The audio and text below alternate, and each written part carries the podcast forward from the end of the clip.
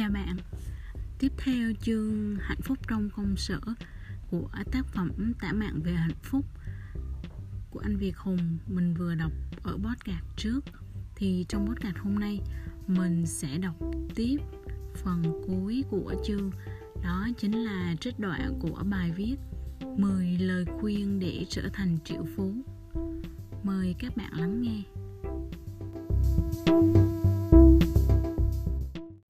Có bao giờ bạn tự hỏi có gì khác nhau giữa một nhà triệu phú và một người bình thường?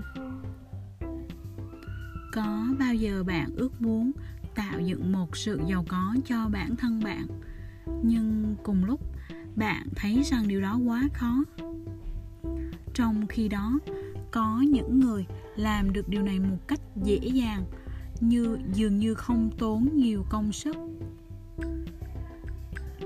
Bạn có nghĩ rằng đó chỉ là sự may mắn?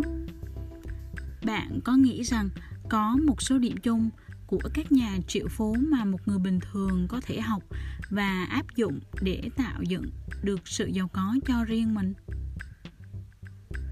Khi còn bé, tôi đã trải qua những năm tháng niên thiếu với mẹ tôi dưới chế độ phúc lợi xã hội, tem phiếu thức ăn, chương trình trợ cấp thuê nhà của chính phủ cho những người thu nhập thấp.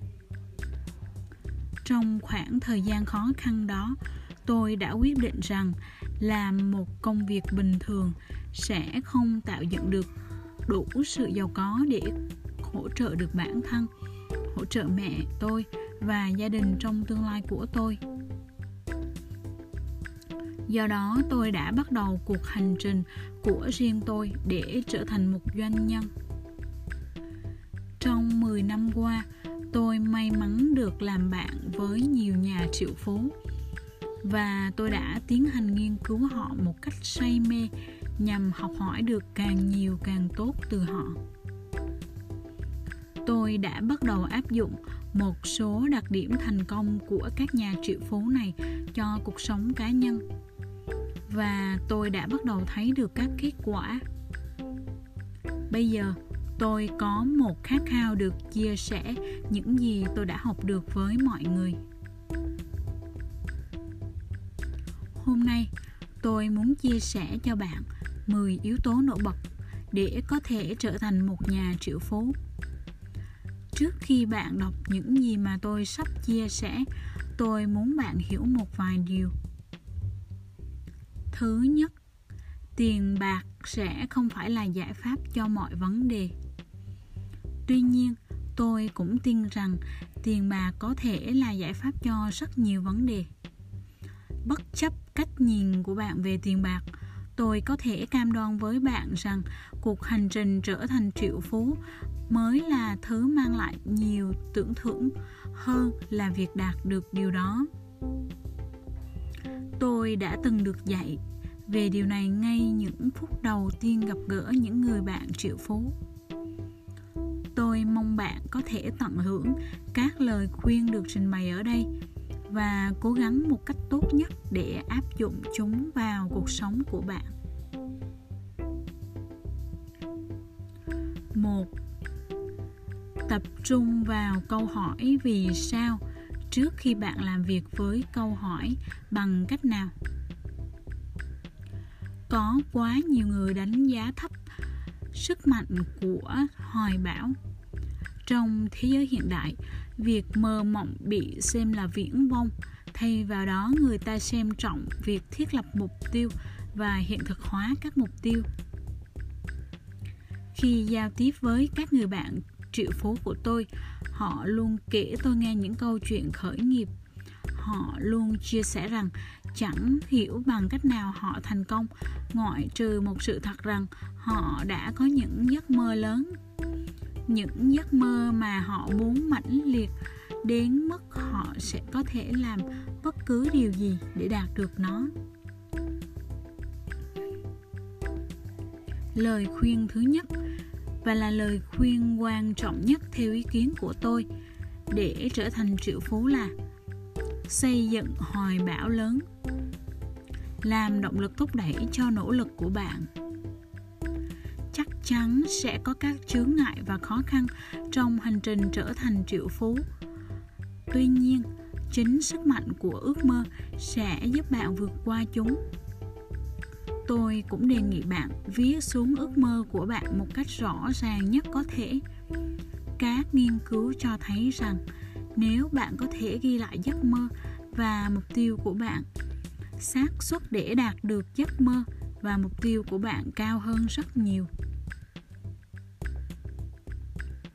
Một bước quan trọng khác là đưa ra lời tuyên bố tích cực về giấc mơ của bạn.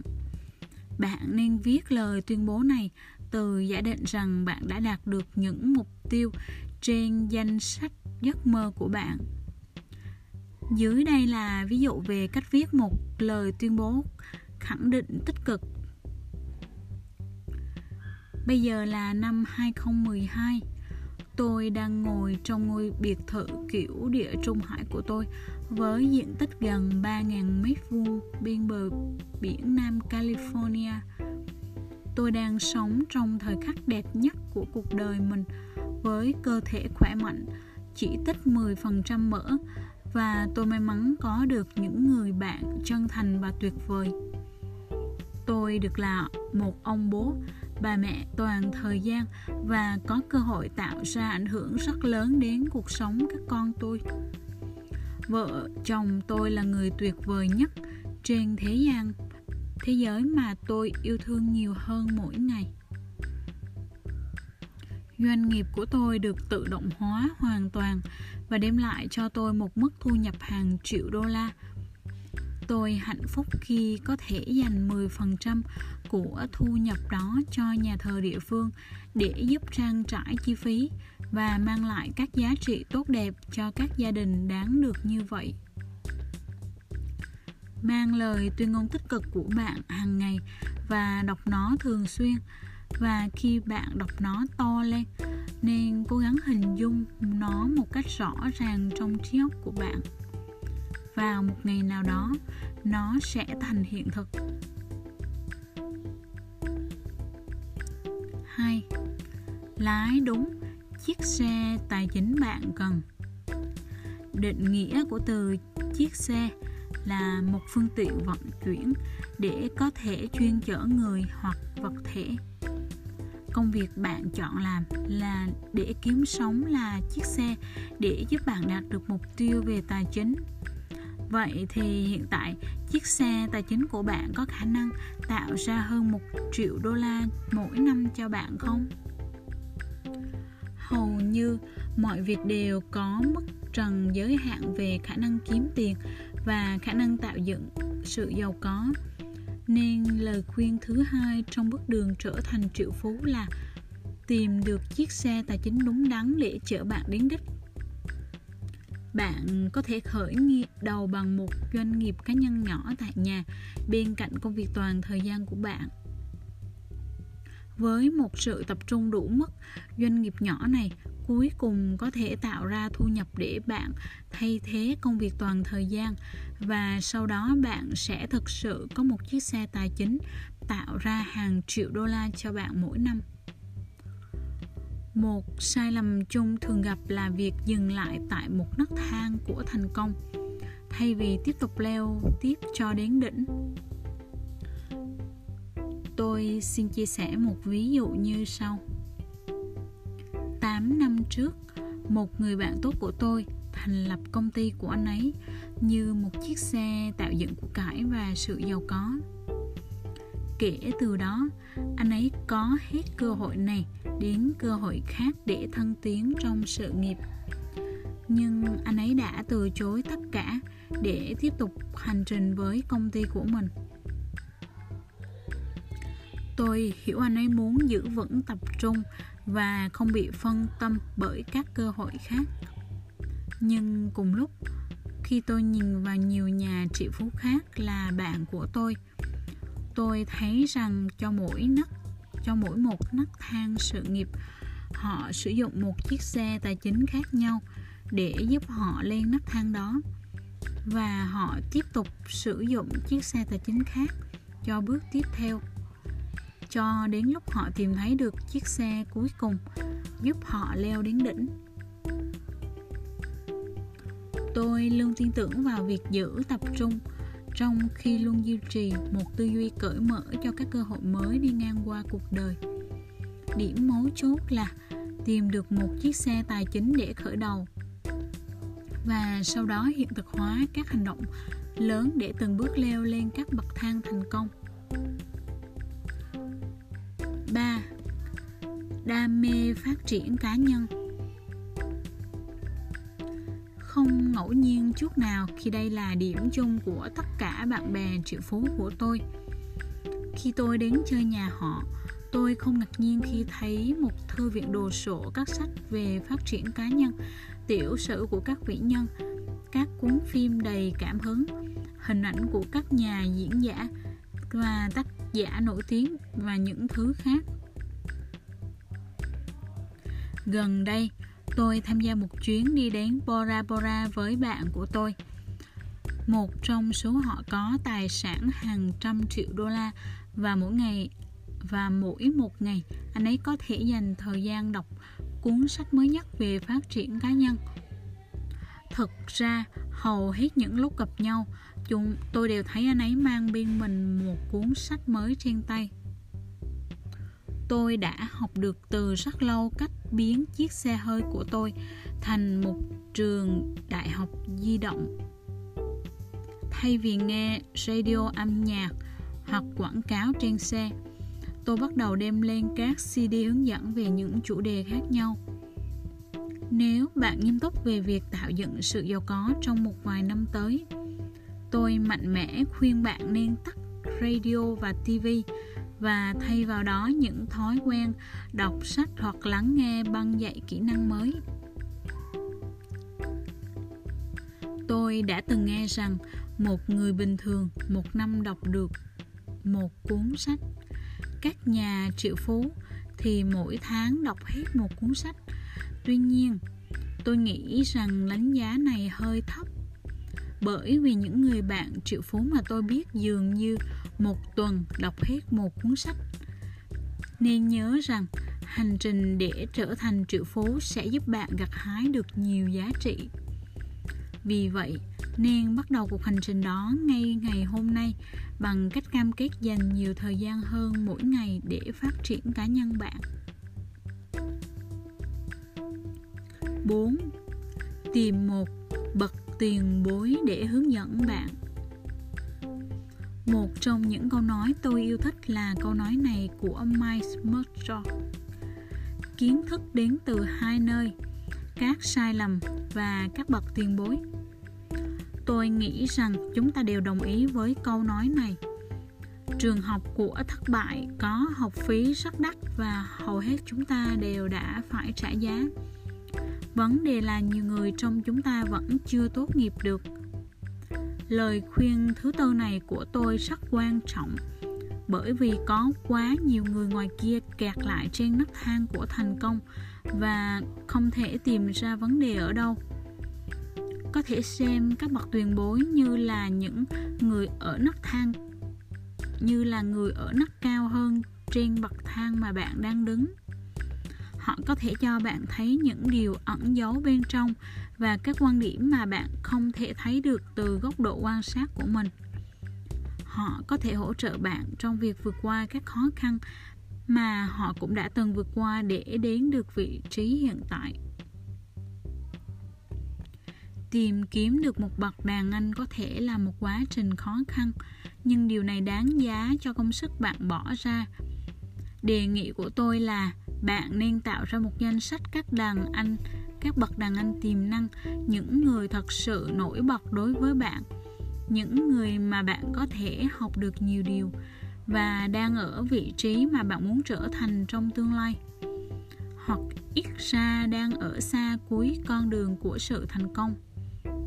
Mục đích của bạn là tìm cách để có được thời gian và sự tư vấn của họ. Sau đây là một số đề nghị bạn có thể làm. Trước tiên, bạn có thể đề nghị sẽ trả phí cho thời gian tư vấn của họ. Có rất nhiều người ngoài kia sẵn lòng dành thời gian cho bạn, miễn sao họ được trả công. họ có thể đã có sẵn mức thù lao họ mong muốn trong đầu, hoặc là bạn có thể đề nghị mức phí mà bạn nghĩ là phù hợp với giá trị lời tư vấn của họ. Lựa chọn kế tiếp của bạn là có thể có thể là đề nghị trở thành thực tập viên hay tập sự miễn phí của các bậc tiền bối này và công ty của họ. Có lần tôi đã thực hiện lựa chọn này và tôi đã làm việc miễn phí cho một nhà đại triệu phú giàu có. Kết quả là các cánh cửa bắt đầu mở ra cho tôi. Điều đó xứng đáng với thời gian và công sức tôi bỏ ra cho kế hoạch dài hạn của mình.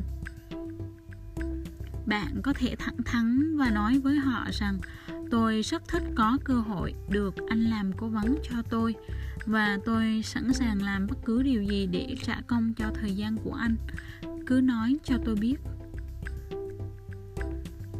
Những người thành công thường rất bận rộn, nhưng đôi khi họ cũng có xu hướng làm công tư vấn. Biết đâu bạn sẽ có được cái bạn đề nghị. Năm. Tìm cách kiếm tiền trên chính công việc bạn đang làm. Đây là một trong những lời khuyên yêu thích của tôi. Điều này hoàn toàn hợp lý. Bạn sẽ thấy tất cả chúng ta đều có hai mươi bốn giờ trong một ngày, nhưng người thành công sẽ tìm được cách để khai thác cùng quỹ thời gian đó nhằm có thêm vài tiếng mỗi ngày. Điều này dường như là một bí mật của các đại gia, mặc dù nó rất rõ ràng. Tuy nhiên, rất ít người thực sự làm được điều này. Ví dụ, ở lời khuyên thứ ba, tôi đề cập đến việc lắng nghe các đĩa xê đê phát triển cá nhân trong xe của bạn. Đây là một ví dụ hoàn hảo, bởi vì nhiều người phải tốn thời gian di chuyển từ nhà đến văn phòng. Lượng thời gian đó có thể được sử dụng để có thêm kiến thức trong các lĩnh vực làm giàu và nghiên cứu các đề tài truyền cảm hứng như khởi nghiệp, đầu tư, tìm vốn, sáng lập công ty đầu tư mạo hiểm, duy trì thái độ tích cực, vân vân. Tôi mất khoảng năm sáu tiếng để nghe hết một cuốn sách cỡ vừa trên băng cassette. Nếu một người nào đó mất khoảng một tiếng cho việc di chuyển hàng ngày, thì mỗi tuần họ có thể lắng nghe được một cuốn sách khi tranh thủ khoảng thời gian này.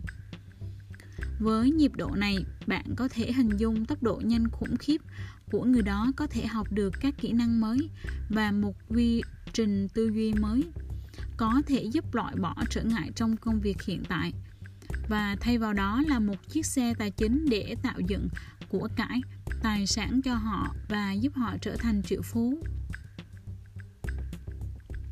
Gần đây, tôi có một cuộc trao đổi với một người bạn làm nghề đầu tư bất động sản. Tôi chia sẻ nguyên lý này với anh ấy và chúng tôi đã đi đến một kế hoạch tuyệt vời để giúp anh ấy nhân đôi hoặc nhân ba thu nhập hiện tại mà không phải bỏ thêm nhiều công sức. Anh ấy đã buôn bán bất động sản, giải quyết công việc với các nhà chuyên môn, tham dự các cuộc đấu giá và mua tài sản, vân vân. Tôi đề nghị trợ lý của anh ấy quay phim lại quy trình này như thể đang được trình bày trên một chương trình truyền hình thực tế và đăng các đoạn video này trên YouTube. Không cần phải bỏ thêm chút công sức nào, anh ấy có đủ nội dung để mỗi ngày tạo ra được ít nhất một video mới dài năm phút. Các video ngắn nổi bật này có thể thôi thúc người xem truy cập vào trang web của anh ta, nơi mà họ có thể xem phiên bản đầy đủ của các video của anh ấy với một mức phí không đáng kể. Qua thời gian, anh ấy xây dựng được một khoản thu nhập thặng dư và một cơ sở dữ liệu các độc giả hâm mộ, để từ đó tiếp tục tiếp thị và cung cấp các giá trị khác. Đây là một ví dụ của vô số cách để tạo ra nhiều thu nhập hơn, trong khi vẫn chỉ làm những việc bạn đã và đang làm. Mô hình rạp chiếu phim là một ví dụ tốt khác về khái niệm này. Họ kiếm tiền khi bán được vé để bạn vào xem phim, nhưng thu nhập chính là khi bạn bắt đầu mua bếp rang nước uống và bánh kẹo. Sau đó phải bạn phải ngồi mười lăm phút thưởng thức các quảng cáo, các đoạn phim giới thiệu trước khi phim được chiếu. Họ đã tìm được nguồn, các nguồn lợi nhuận khác nhau trong khi vẫn tiến hành những hoạt động thường nhật mà họ đã và đang làm. Có hàng trăm sáng kiến, và trong khuôn khổ bài viết này, tôi chỉ muốn đầu óc của bạn bắt đầu suy nghĩ. Đây là một bước quan trọng mà tôi thấy những người bạn triệu phú của tôi tập trung vào. Tôi nghĩ điều này đáng giá để chia sẻ với bạn. Nhớ rằng, điểm mấu chốt không phải là sử dụng nguyên ngày để làm các tác vụ khác nhau, mà là tìm hiểu cách tốt hơn để khai thác, ủy nhiệm và thuê nhân công ngoài nhằm tạo dựng nhiều thu nhập hơn bằng những việc bạn đã và đang làm.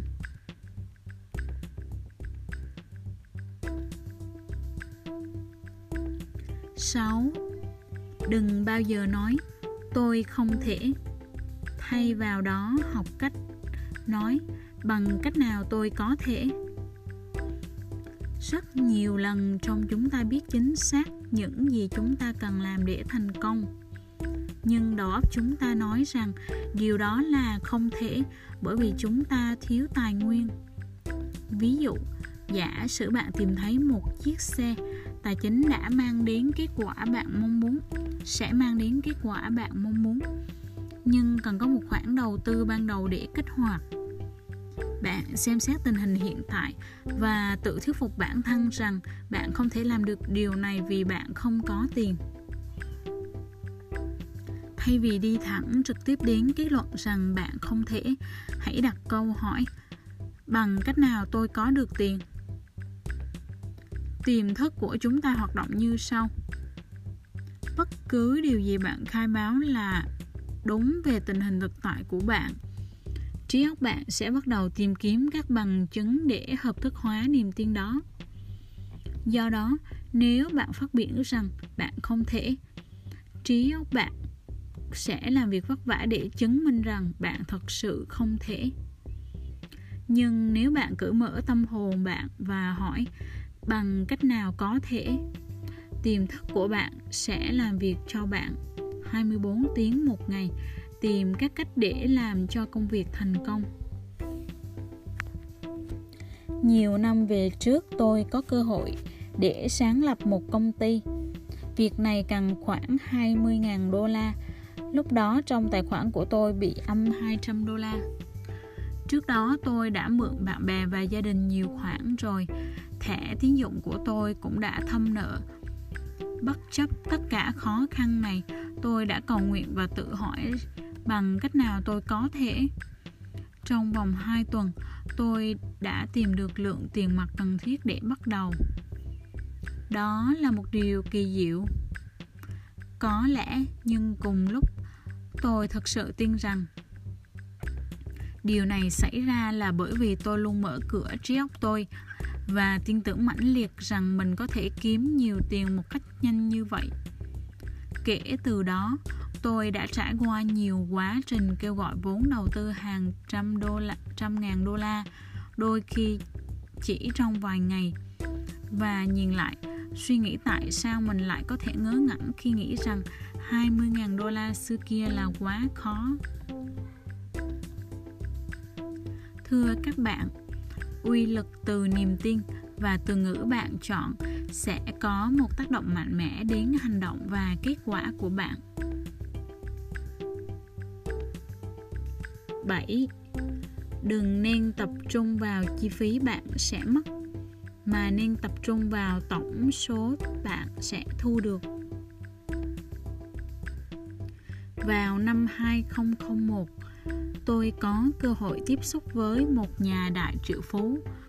Trong vài tiếng ở nhà của anh ấy tại San Diego, California, anh ấy kể cho tôi nghe một vài câu chuyện và đã mở cho tôi đã mở ra cho tôi các quan điểm mới về cách anh ấy suy nghĩ về tiền bạc. Anh ấy nói: "Trish, tôi không bao giờ để ý đến việc chi phí tôi sẽ mất. Thay vào đó, tôi để ý đến việc tôi sẽ thu được bao nhiêu." Anh ấy đã cho tôi bài học thực tế trong cuộc sống về R O I, hệ số thu nhập trên đầu tư, và bị học về cách đầu cách tư duy như một nhà triệu phú. Một vài năm trước, tôi nói chuyện với người bạn thân và chia sẻ một kế hoạch tiếp thị đầu tư mạo hiểm. Chỉ cần mỗi người bỏ một nghìn đô la để bắt đầu.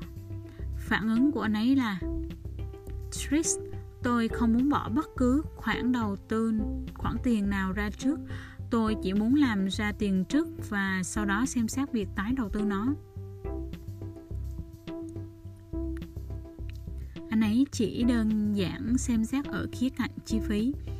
Thay vì tính toán R O I, tôi phải lựa chọn một đối tôi đã phải lựa chọn một đối tác khác, và cùng nhau chúng tôi đã biến hai nghìn đô la trở thành hơn hai mươi nghìn đô la chỉ trong hai tháng. Điều buồn cười là tôi không có tiền tại thời điểm đó, nhưng tôi đã xem xét R O I và nó đã mang cho tôi cảm giác tuyệt vời thôi thúc tôi phải làm được điều này. Đó là một ví dụ của việc vì sao chúng ta nên luôn luôn xem xét R O I trước tiên thay vì tập trung vào chi phí cần phải bỏ ra. Các nhà triệu phú tập trung vào giá trị thu lại từ của việc đầu tư. tám. Làm việc hiệu quả thay vì làm việc chăm chỉ. Bạn đã bao giờ nghe đến khái niệm System S Y S T E M chưa? Đó là Save, tiết kiệm, Yourself, bản thân bạn, Stress, căng thẳng, Time, thời gian, Energy, năng lượng, và Money, tiền bạc. Hãy giúp chính bạn tiết kiệm thời gian, năng lượng, tiền bạc và cả sự lo âu. Có một sự khác biệt lớn giữa làm việc chăm chỉ và làm việc hiệu quả.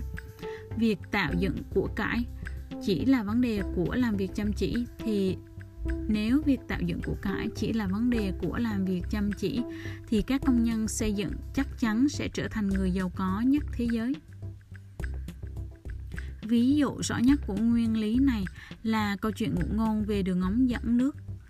Trong câu chuyện này, có hai người đàn ông được thuê để đem nước từ một con suối về một thành phố địa phương.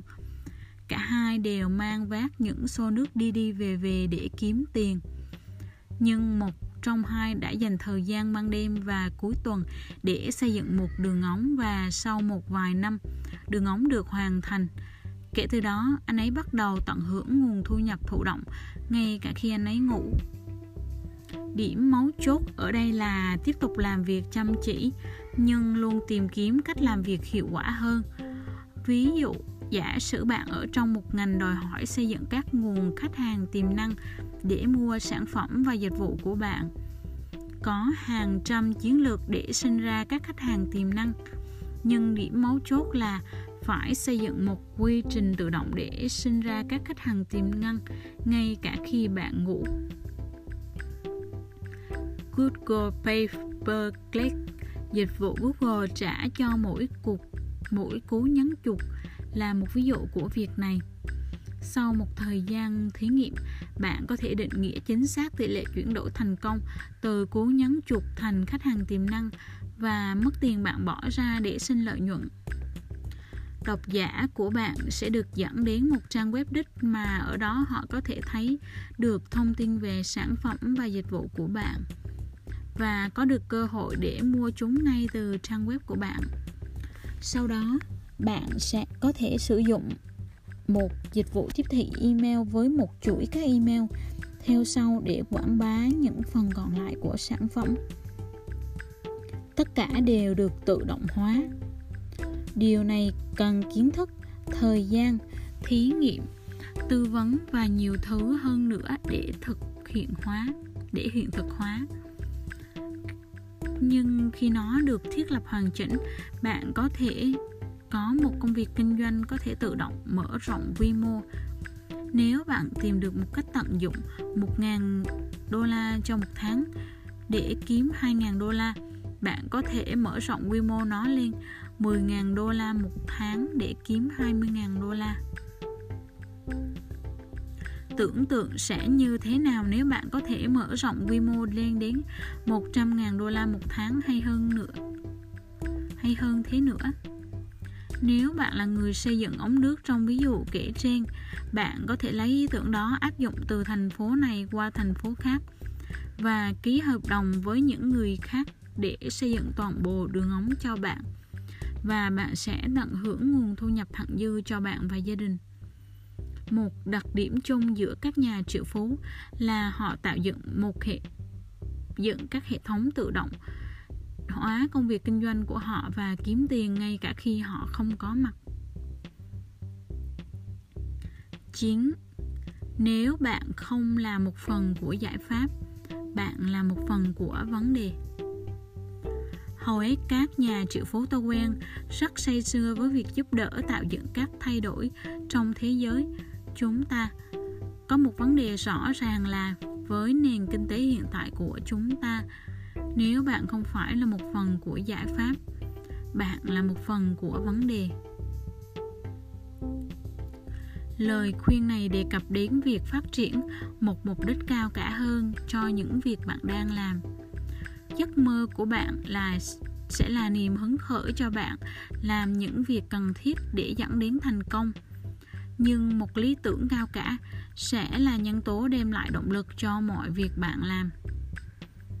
Tôi nhận ra rằng các nhà triệu phú tìm cách để biến các lý do kinh doanh của họ thành một phần thương hiệu. Hãy xem xét những gì bạn có thể làm để gây quỹ từ thiện hoặc các sự kiện, loại sự kiện nào mà công ty bạn có thể tài trợ. Hãy xem xét việc tham gia chính trường hoặc giải quyết gốc rễ các vấn đề xã hội quan trọng bằng cách góp phần vào giáo dục công chúng. Xem xét việc Going Green, bảo vệ môi trường với công việc kinh doanh của bạn, và xem xét cách để trở thành một phần của giải pháp thay vì trở thành một phần của vấn đề. Bạn sẽ không chỉ nhận được sự tôn trọng của nhiều người mà những người theo bạn sẽ trở nên tuyệt đối trung thành với bạn, vì bạn và công việc kinh doanh của bạn đại diện cho những điều tốt đẹp mà họ tin tưởng. Có một câu nói mà tôi rất thích của Albert Einstein rằng chỉ có người cống hiến bản thân anh ta cho một lý tưởng với toàn bộ sức mạnh và tâm hồn mới có thể trở thành một bậc thầy thực sự. Bởi vì việc nắm vững lý tưởng đó đòi hỏi tất cả mọi thứ của anh ta. Lý do bạn chọn để tin tưởng có một uy lực đặc biệt. Hãy hỏi bạn một câu hỏi sau. Bạn là một phần của giải pháp hay là một phần của vấn đề? mười. Bạn sẵn sàng hy sinh điều gì để có thể đạt được giấc mơ của bạn? Người giàu rất kỷ luật trong việc sử dụng thời gian của họ và sẵn sàng hy sinh lợi ích trước mắt để tận hưởng sự giàu có và hạnh phúc lâu dài. Để tạo dựng sự giàu có, chúng ta cần bắt đầu xem xét những việc chúng ta có thể sẵn sàng tạm thời từ bỏ để có được sự dư dả sau đó. Vào những năm một nghìn chín trăm chín mươi chín, tôi bán tivi của tôi và tôi đã không mua lại cái khác kể từ đó. Nếu tôi thấy cần xem một chương trình nào đó, hoặc là tôi xem nó trên Internet, hoặc là tôi thuê phim từ cửa hàng băng đĩa. Như vậy, tôi có thể kiểm soát được nội dung tôi xem tại thời điểm tôi mong muốn. Không có ti vi đã cải thiện đáng kể chất lượng cuộc sống của tôi. Đối với rất nhiều người, điều này có thể là một bước khó khăn, nhưng bạn có thể bắt đầu ít nhất là bằng việc cắt cáp ti vi. Một trong những anh bạn triệu phú của tôi nói rằng anh ấy đã tạo ra một tập hợp các hình ảnh của những hoài bão, mơ ước của anh ấy và dán nó trước ti vi. Cách giải thích của anh ấy là để được xem ti vi, anh ấy sẽ phải hy sinh giấc mơ của mình. Sự hy sinh nào bạn sẵn sàng để sẵn sàng làm để tạo được một cuộc sống mà bạn đáng được hưởng? Bạn có thể sẵn sàng từ bỏ tạm thời những điều gì? Bạn có sẵn sàng ngủ chỉ sáu giờ một ngày? Bạn có sẵn sàng tắt tivi? Bạn có sẵn sàng từ bỏ theo dõi một hoặc hai mùa giải thể thao? Bạn có muốn đạt được giấc mơ và mục tiêu của bạn ở mức độ nào? Điểm mấu chốt là việc tạo ra càng nhiều thời gian rảnh rỗi mà bạn có thể và dành thời gian đó để đạt được sự cân bằng tối ưu mà bạn mong muốn trong cuộc sống. Khi bạn có thể đạt được trạng thái cân bằng, bạn có thể bắt đầu thêm thời gian cho ti vi, radio, vân vân. Chỉ vậy thôi nếu như bạn vẫn muốn nó. Tôi tin rằng thành công thực sự là một sự cân bằng tối ưu giữa niềm tin, gia đình, bạn bè, sức khỏe và tài chính. Hôm nay, chúng ta đã nói về mười lời khuyên để tạo dựng nhiều tài sản hơn cho cuộc sống của bạn. Cũng cùng mười lời khuyên này, bạn có thể áp dụng cho các vấn đề khác nhau trong cuộc sống của bạn. Tôi hy vọng bài viết này đã tạo được ấn tượng tới bạn và rằng bạn đã học một điều mới có thể giúp bạn trở nên thành công hơn. Trên hết, tôi hy vọng bạn sẽ có các hành động lớn dựa trên nền tảng của những lời khuyên này để khiến điều đó xảy ra. Và đó là chương thành công trong công việc từ Tản mạn về hạnh phúc của anh Việt Hùng. À, thì cuốn sách này khá là hay. Bên cạnh đó còn có Hạnh phúc làm cha mẹ và có nhiều trích đoạn hạnh phúc khác. Thì hy vọng các bạn có thể mua sách để ủng hộ tác giả. Cảm ơn các bạn đã lắng nghe.